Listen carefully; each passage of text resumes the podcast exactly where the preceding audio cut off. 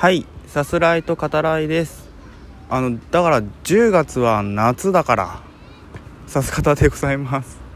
はいということでね10月に入ってますけどめちゃめちゃ暑くないですか？あの今日半袖2枚を重ね着してるんですけど暑くて暑くてまあ半袖1枚で良かったなっていう気候なんですよ。広島もね。多分結構全国的に暑かったんじゃないかなと。あのこれ配信してる日の前の日ですね。収録してるんですけど。うん暑かったんじゃないかなと思うんですけどね。なかなか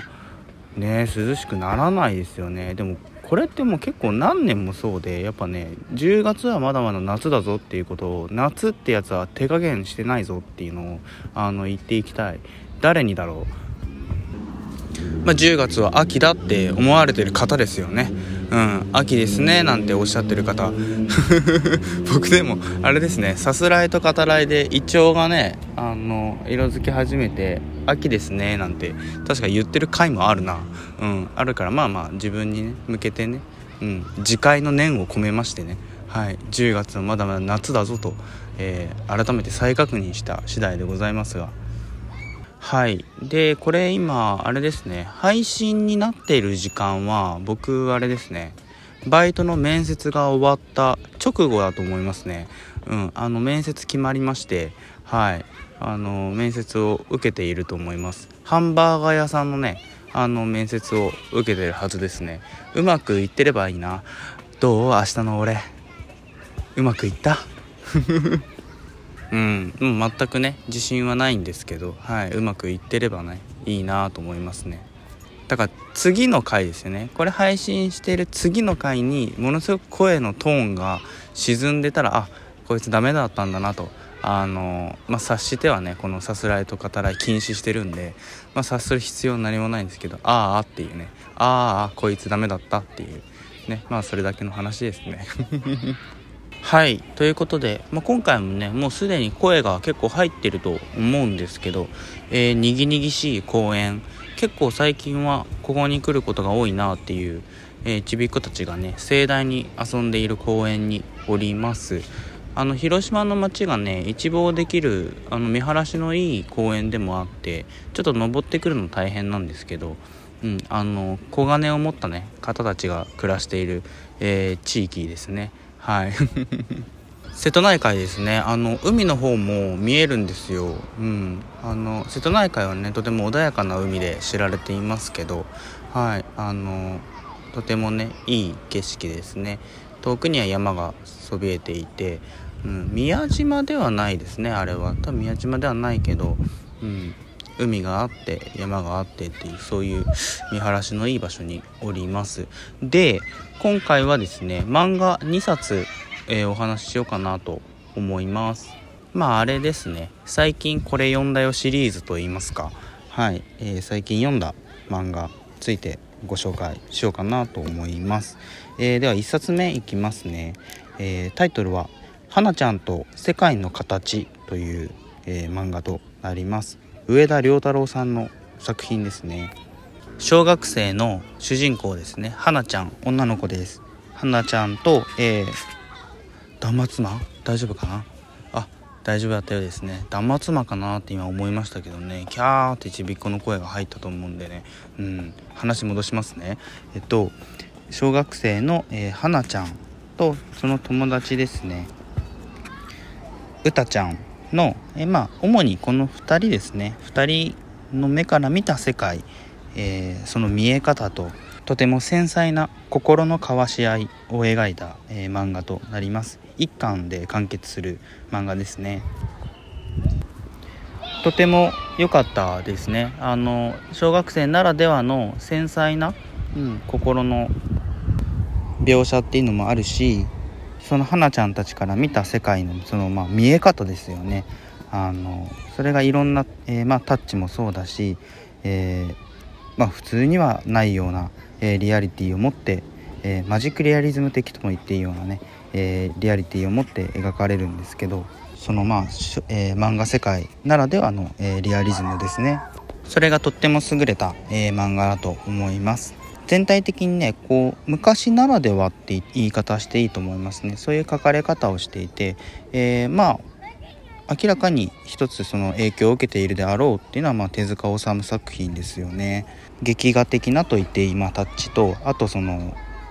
環境音とか、えー音ですよね。ゴーっていう音だったりボウボウっていう、まあ、音だったりとか音のあの文字がね割と大きめにあの書かれるのもちょっとこう昔ながらというか、えー、懐かしい気持ちになりながら読んでいくわけですけど、えー、あとフォントですね。その文字のフォントが、えー、ちょっとレトロな感じであって、え漫画の作品内の、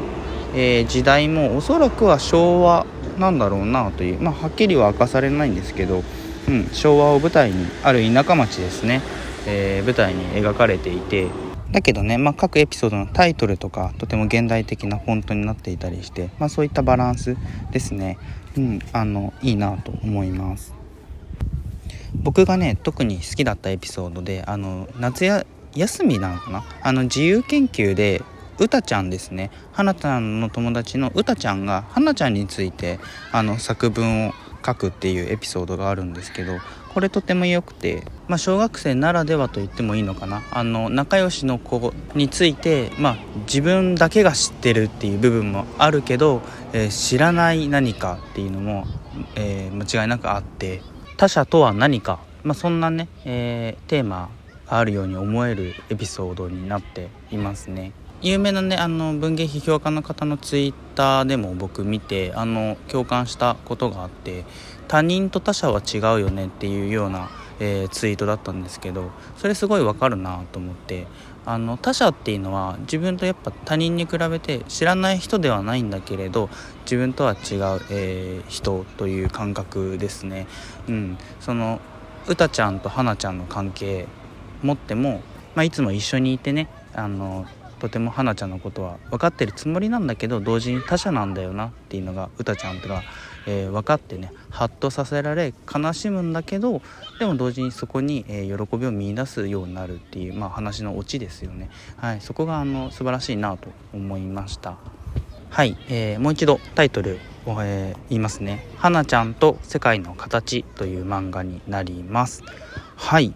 ではもう一冊お話ししていきます。えー、花ちゃんと来たんで今度はしのちゃんですね。えー、しのちゃんは自分の名前が言えないという漫画です。高校生になった、えー、主人公ですね大島しのは喫音症を、え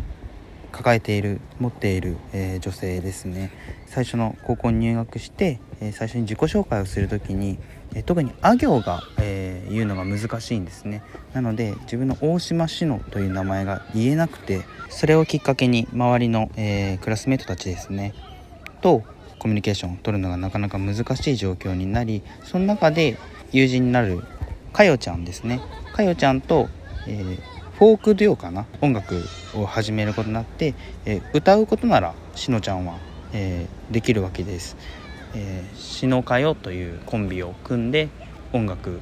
歌うようになるのですがというそんなお話となっております、えー、こちらもですねやっぱり高校生ならではのコミュニケーションの齟齬ですね。繊細な、えー、部分っていうのがきちっと描かれていて、まあ、傷ついたり傷つけられたりしながら、えー、しのちゃんもかよちゃんもそしてもう一人男子学生で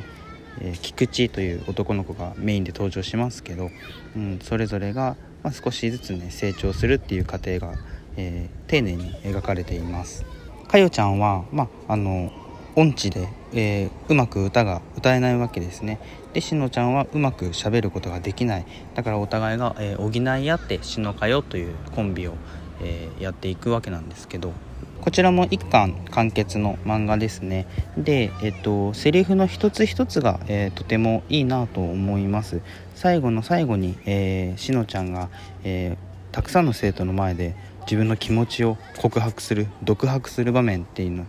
あるんですけど、えー、そこのセリフっていうのもやっぱり涙を誘うほどのいいセリフになってますし、えー、そこまでの、えー、エピソードでもいいセリフがありまして、えー、それをですねまあやっぱりしのちゃんは吃音症だから、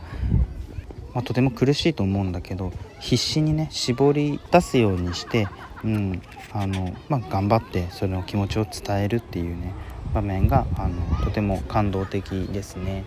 自分の問題を乗り越えて抱え続ける、え、気持ちっていうのをきちんと伝えようとする姿っていうのはあの竜とそばかすの姫に出てくる鈴ともねちょっとかぶるような、うん、あの映画が好きな方だったらきっと、えー、好きな漫画になるんじゃないかなと思います。映画化もねされてますね。良作な青春漫画と言えますね。はい。というわけで今回はここまでにしようかなと思います。はい。では最後に。